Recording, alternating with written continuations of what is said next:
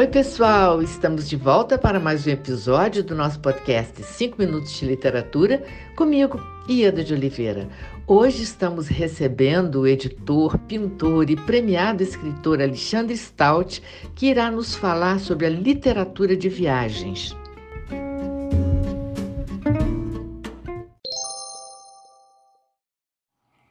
Ieda, tudo bem? Já que você pediu para eu falar sobre um gênero literário, escolhi a literatura de viagem. É, eu gosto muito né, dessa literatura, muita coisa por aí.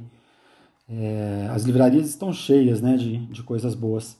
Mas eu escolhi um livro uh, do século XVI, que é o primeiro grande relato sobre o Brasil.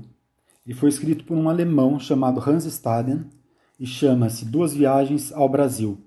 É um livro bem curtinho, né, e que traz algumas xilogravuras de desenhos que o próprio Hans fez aqui no Brasil, uns desenhos bem interessantes, bem bonitos, inclusive. Esse livro ficou fora das livrarias, uh, fora do mercado editorial, eu acho que por mais ou menos uns 300 ou, até mais tempo, 300 anos ou até mais tempo. É, ultimamente ele está uh, sendo comercializado pela LPM naquelas edições de pocket uh, e ele pode ser encontrado em bancas de jornal, né? Assim, em todo o Brasil custa acho que 11 reais 12 reais, então é bem acessível. É, bom, o Hans Staden ele foi um, um aventureiro dos mares. Ele foi um mercenário. O que é mercenário? Né? Ele levava e trazia mercadorias da Europa, né? fazia trocas entre Brasil e América do Sul. A primeira viagem foi em 1400, desculpa, em 1549, 1549, repetindo. É, e ele foi para o Nordeste brasileiro.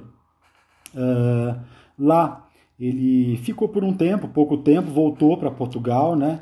De Portugal ele pegou um navio de volta e veio para o sul do país. É, mas esse navio não ia ficar no sul do Brasil, ele ia percorrer a costa. Acontece que chegando na, uh, na costa do litoral de São Paulo, esse navio naufragou, né? E o Hans ele conseguiu nadar até uma praia e se salvar mas ele não sabia o que esperava por ele, né? Assim, a, a má, má chance que ele teria, né? Dali em diante. Ele foi capturado por um índio uh, que era inimigo dos tupinambás, né? A região tinha diversas tribos e a mais forte era de tupinambás. Esse índio devia, né? Algo, um presente para o Cunhabebe, que era o chefe dos tupinambás. Então ele resolveu dar ao Hans Staden de presente. Tó, fica com ele, vai. E o Cunhabebe, o Cunhabebe pegou, agradeceu, levou para a aldeia, né? E essa aldeia, ela praticava uh, antropofagia. O que é antropofagia? É um ritual, um ritual espiritual, né? Assim, em que se come uma pessoa para conseguir as virtudes dela, né?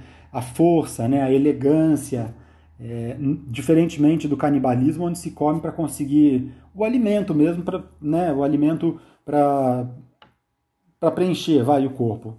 Não, não era só o canibalismo, né? era uma coisa mais a antropofagia foi uma coisa mais ampla.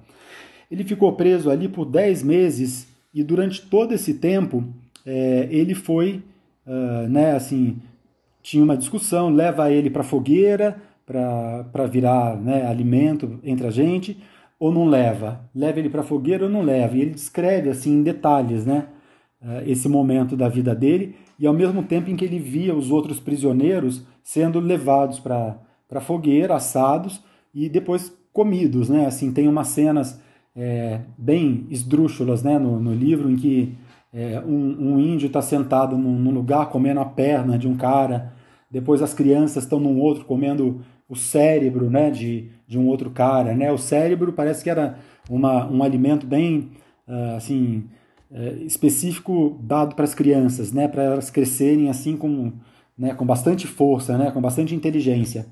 E, e assim, ele tentou de tudo né, para conseguir se livrar, tentou fugir, ele foi recapturado, né, até que, que os índios eles perceberam que, que o Hans Staden era um bobão, né? Ele ah, a gente não quer comer esse bobão, não, a gente não quer essa energia desse idiota dentro da gente, não. É, e aí, no fim, eles estavam para liberá-lo, mas ele conseguiu, antes disso, uh, fugir da, dessa tribo, dessa aldeia, né? E encontrar uns franceses e subir no navio francês e voltar para a Europa, né?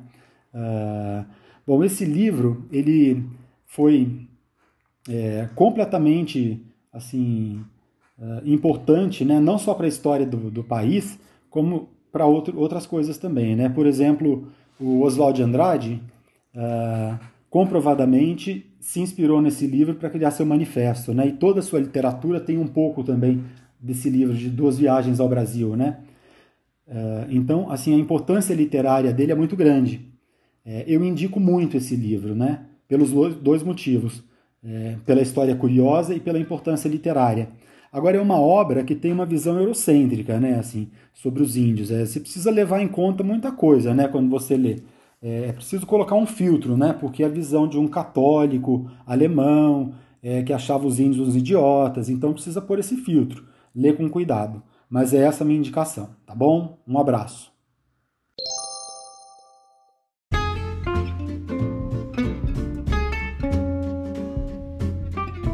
Alexandre, muito obrigada por sua participação. Foi um grande prazer ter você conosco e muito obrigada a vocês, ouvintes, do Brasil, da França, da Alemanha, de Portugal, da Inglaterra, dos Estados Unidos, da África, pela sua audiência. Aguardo vocês no próximo episódio do nosso podcast 5 Minutos de Literatura, onde estaremos sempre trazendo temas que possam enriquecer o seu olhar. Um grande abraço a todos e até lá!